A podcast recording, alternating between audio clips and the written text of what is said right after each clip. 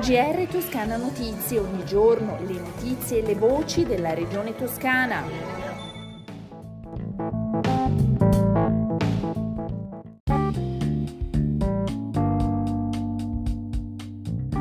Gentili ascoltatrici, bentornati all'ascolto del GR di Toscana Notizie.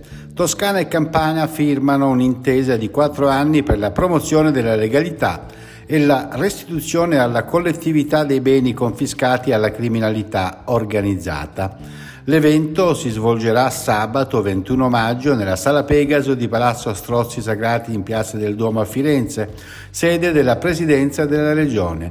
Con il Presidente della Toscana Eugenio Giani ci sarà la Vicepresidente Stefania Saccardi e l'Assessore Stefano Ciuoffo. Per la Campania interverranno il Presidente della Regione Vincenzo De Luca e il suo Assessore alla Legalità, il Prefetto Mario Morcone. È senza sosta l'attività della CROSS, la struttura che opera per conto del Dipartimento Nazionale di Protezione Civile, con l'obiettivo di coordinare i soccorsi sanitari in supporto alle regioni colpite da una grande emergenza. E l'emergenza di questi mesi si chiama Ucraina. Dagli aeroporti della Polonia vengono organizzati ogni settimana voli di soccorso per trasportare feriti di guerra, malati, persone che hanno bisogno di cure che non possono più ricevere nel paese devastato dalla guerra. Ed ecco che la CROSS entra in azione.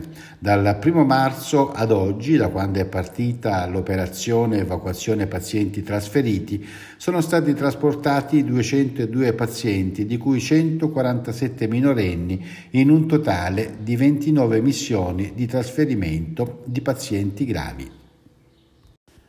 L'ultimo monitoraggio sui tempi di attesa delle prestazioni ambulatoriali restituisce un quadro molto incoraggiante sia per quanto riguarda l'incremento di offerta di prestazioni che il rispetto dei tempi massimi.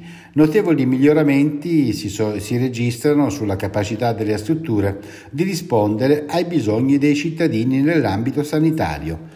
Questi passi in avanti sul fronte delle liste d'attesa dimostrano che siamo sulla strada giusta, è il commento dell'assessore al diritto alla salute Simone Bezzini.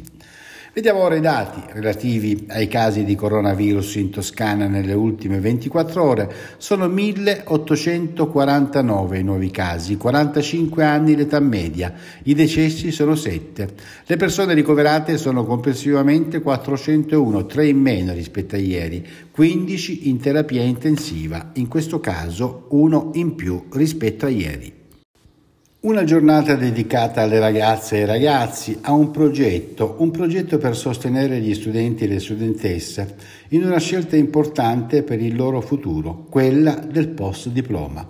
Vogliamo che questa scelta sia informata e consapevole rispetto ai benefici e alle possibilità garantite dal diritto allo studio. In Toscana, del resto, le politiche per il diritto allo studio sono da sempre un pilastro.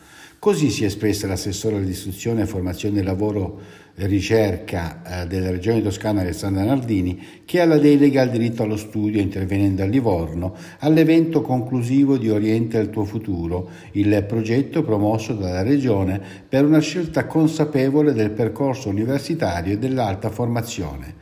In 400 tra ragazzi e ragazze sono arrivati da tutta la Toscana al Teatro Quattro Mori di Livorno, a chiusura di un percorso che in 3 anni ha coinvolto oltre 25.000 studentesse e studenti, molti altri collegati in streaming dalle proprie scuole. È in fase di pubblicazione il bando finalizzato al sostegno e investimento per il ripristino del potenziale produttivo danneggiato da calamità naturali. In particolare ci si riferisce all'evento delle grandinate straordinarie di settembre scorso che hanno colpito alcuni comuni nella provincia di Firenze, Barberino del Mugello, Borgo San Lorenzo, Calenzano, Cerreto Guidi, Di Comano, Figline e Incisa Valdarno, Firenzuola, Marradi, Palazzolo sul Senio, Reggello, San Godenzo, Scarperia e San Piero, Vaglia, Vicchio e Vinci. Il bando, con una dotazione di 2.700.000 euro, offre sostegno per i costi di ripristino o ricostruzione delle strutture aziendali danneggiate. La domanda di aiuto deve essere presentata esclusivamente mediante procedura informatizzata, impiegando la modulistica disponibile sulla piattaforma gestionale dell'Anagrafe regionale delle aziende agricole gestita da Artea a decorrere dal 1 giugno 2022 ed entro le ore 13 del 15 luglio 2022. Nuova riunione per il tavolo che tratta l'avvertenza Gilbarco. Dopo la pesante rottura della riunione del 5 maggio, si è fatto un piccolo passo avanti nella direzione dell'apertura di un confronto, pur nella conferma delle diverse posizioni in campo. Il tavolo, che era comunque rimasto aperto per volontà di Valerio Fabiani, il consigliere del presidente Giani per il lavoro e le crisi aziendali, verrà riconvocato la prossima settimana.